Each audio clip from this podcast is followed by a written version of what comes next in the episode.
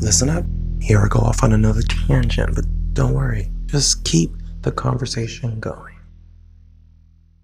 You know what? I was checking out the Mary Sue because it popped up on my phone again. I think it's because I clicked it.